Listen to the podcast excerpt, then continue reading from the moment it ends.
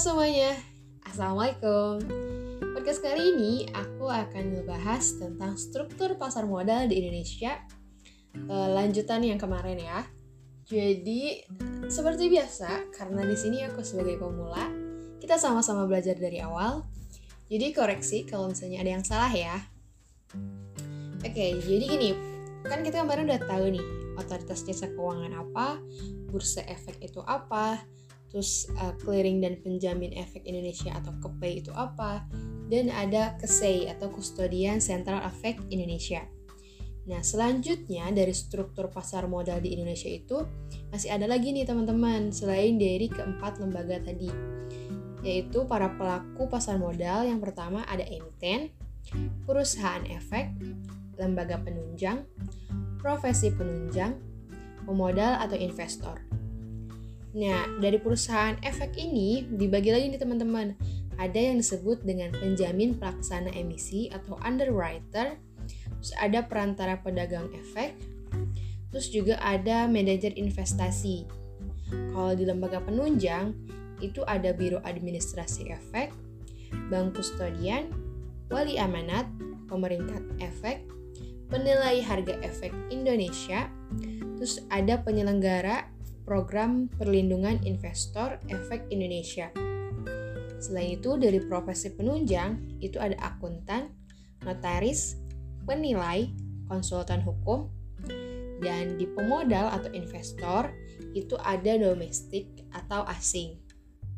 Oke, langsung kita bahas e, pelaku pasar modal yang tadi kita sebut itu emiten atau perusahaan publik. Jadi teman-teman kalau misalnya ada perusahaan yang mau melak apa ya mm, meminta bukan meminta sih lebih tepatnya mm, menghimpun dana dari masyarakat dengan menjual atau menawarkan efek kepada publik. Nah, perusahaan itu disebut juga emiten. Sebelum perusahaan melakukan penawaran atau menjual efek perusahaannya itu, mereka harus melakukan apa ya istilahnya itu penawaran umum perdana yang sering disebut dengan IPO atau Initial Public Offering di mana itu dilaksanakan berdasarkan tata cara yang udah diatur sama undang-undang pasar modal. Nah, sebelum emiten itu melakukan IPO, banyak banget nih teman-teman dokumen yang harus di apa ya disiapin sebelum IPO itu. Yang pertama nih, ada laporan keuangan yang udah diaudit sama akuntan publik. Terus ada dokumen legal di mana dokumen ini uh, apa ya udah udah konsultasi dengan konsultan hukum dan masih banyak lagi dokumen-dokumen yang harus disiapkan oleh perusahaan untuk melakukan kegiatan go public itu. Selanjutnya dari pelaku pasar modal yang kedua itu ada perusahaan efek Nah, perusahaan efek ini dibagi lagi teman-teman. Nah, sebelumnya kita harus tahu dulu nih, perusahaan efek itu apa sih?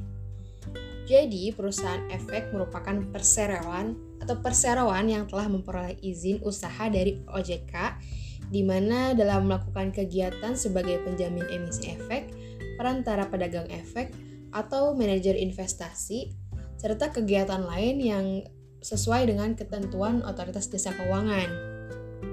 Nah, dari perusahaan efek ini, kan tadi udah dijelasin ED 3. Yang pertama tuh perantara pedagang efek. Nah, ini sering disebut dengan broker dealer.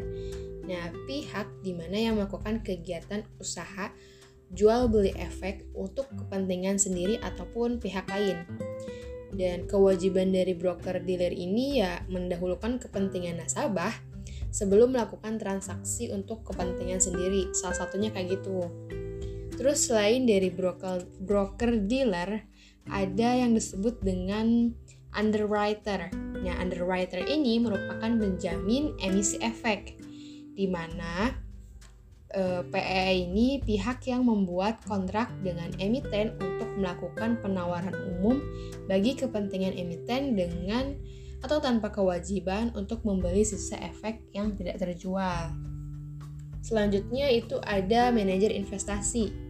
Nah, manajer investasi ini biasanya itu eh, di mana pihak yang kegiatan usahanya itu mengelola portofolio efek untuk para nasabah atau mengelola portofolio investasi kolektif untuk kelompok nasabah.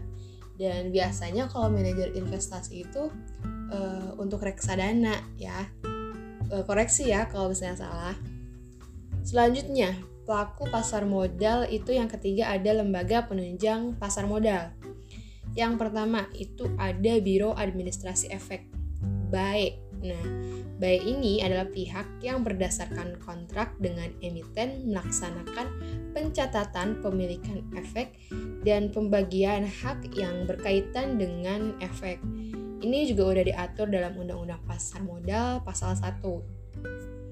Terus selanjutnya lembaga yang penunjang itu ada bank kustodian di mana pihak yang memberikan jasa penitipan efek dan harta lain berkaitan dengan efek serta jasa lain termasuk menerima dividen, bunga, dan hak lain menyelesaikan transaksi efek. Jadi intinya bank kustodian itu tempat penitip penitipan efek-efek kayak gitu sih teman-teman. Selanjutnya eh, itu ada yang disebut dengan wali amanat. Nah, wali amanat ini merupakan pihak yang mewakili kepentingan pemegang efek yang bersifat utang Contohnya tuh kayak obligasi. Nah, kegiatan apa sih wali amanat ini dapat dilakukan oleh bank umum dan pihak lain yang ditetapkan dengan peraturan pemerintah. Selanjutnya, ada pemeringkat efek, di mana pihak yang melakukan penilaian kemampuan membayar kembali surat utang serta menyediakan jasa informasi mengenai perusahaan di pasar modal.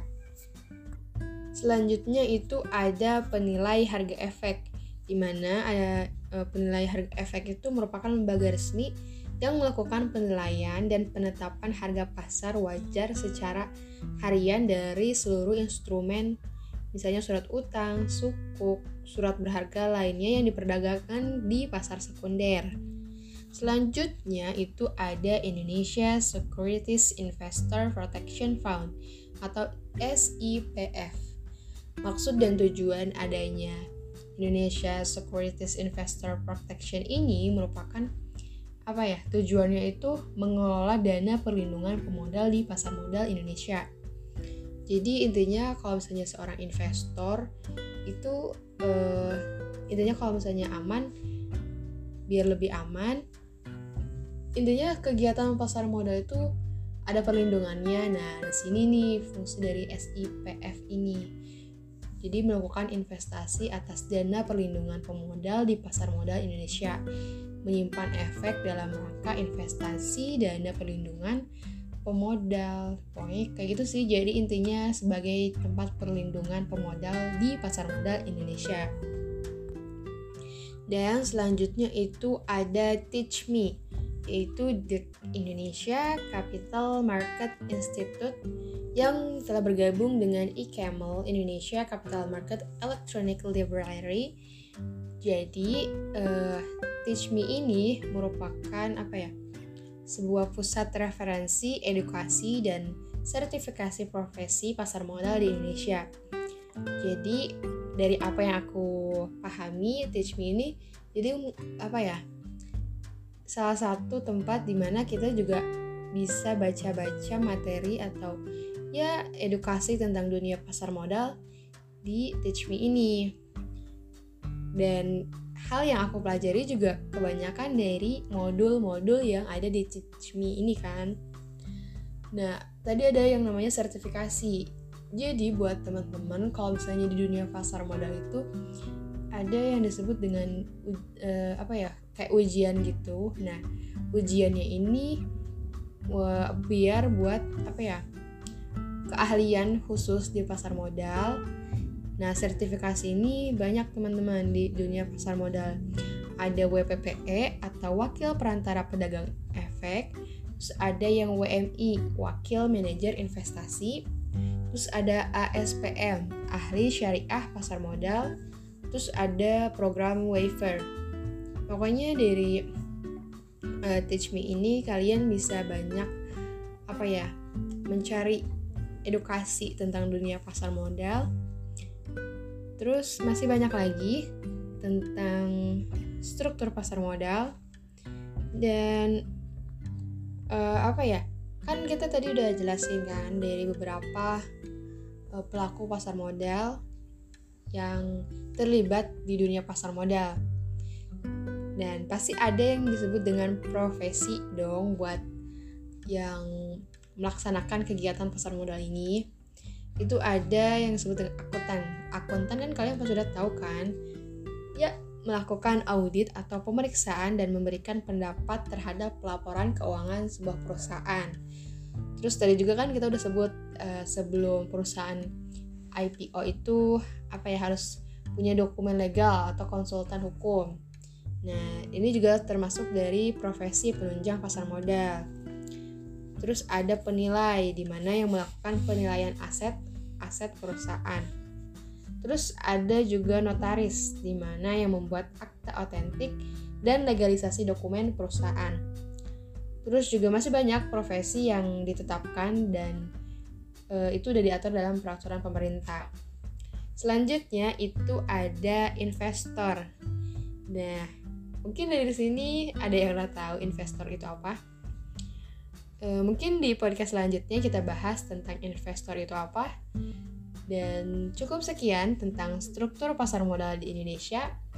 Semoga bermanfaat. Kita sama-sama belajar dari awal Sekian dari aku, terima kasih semuanya.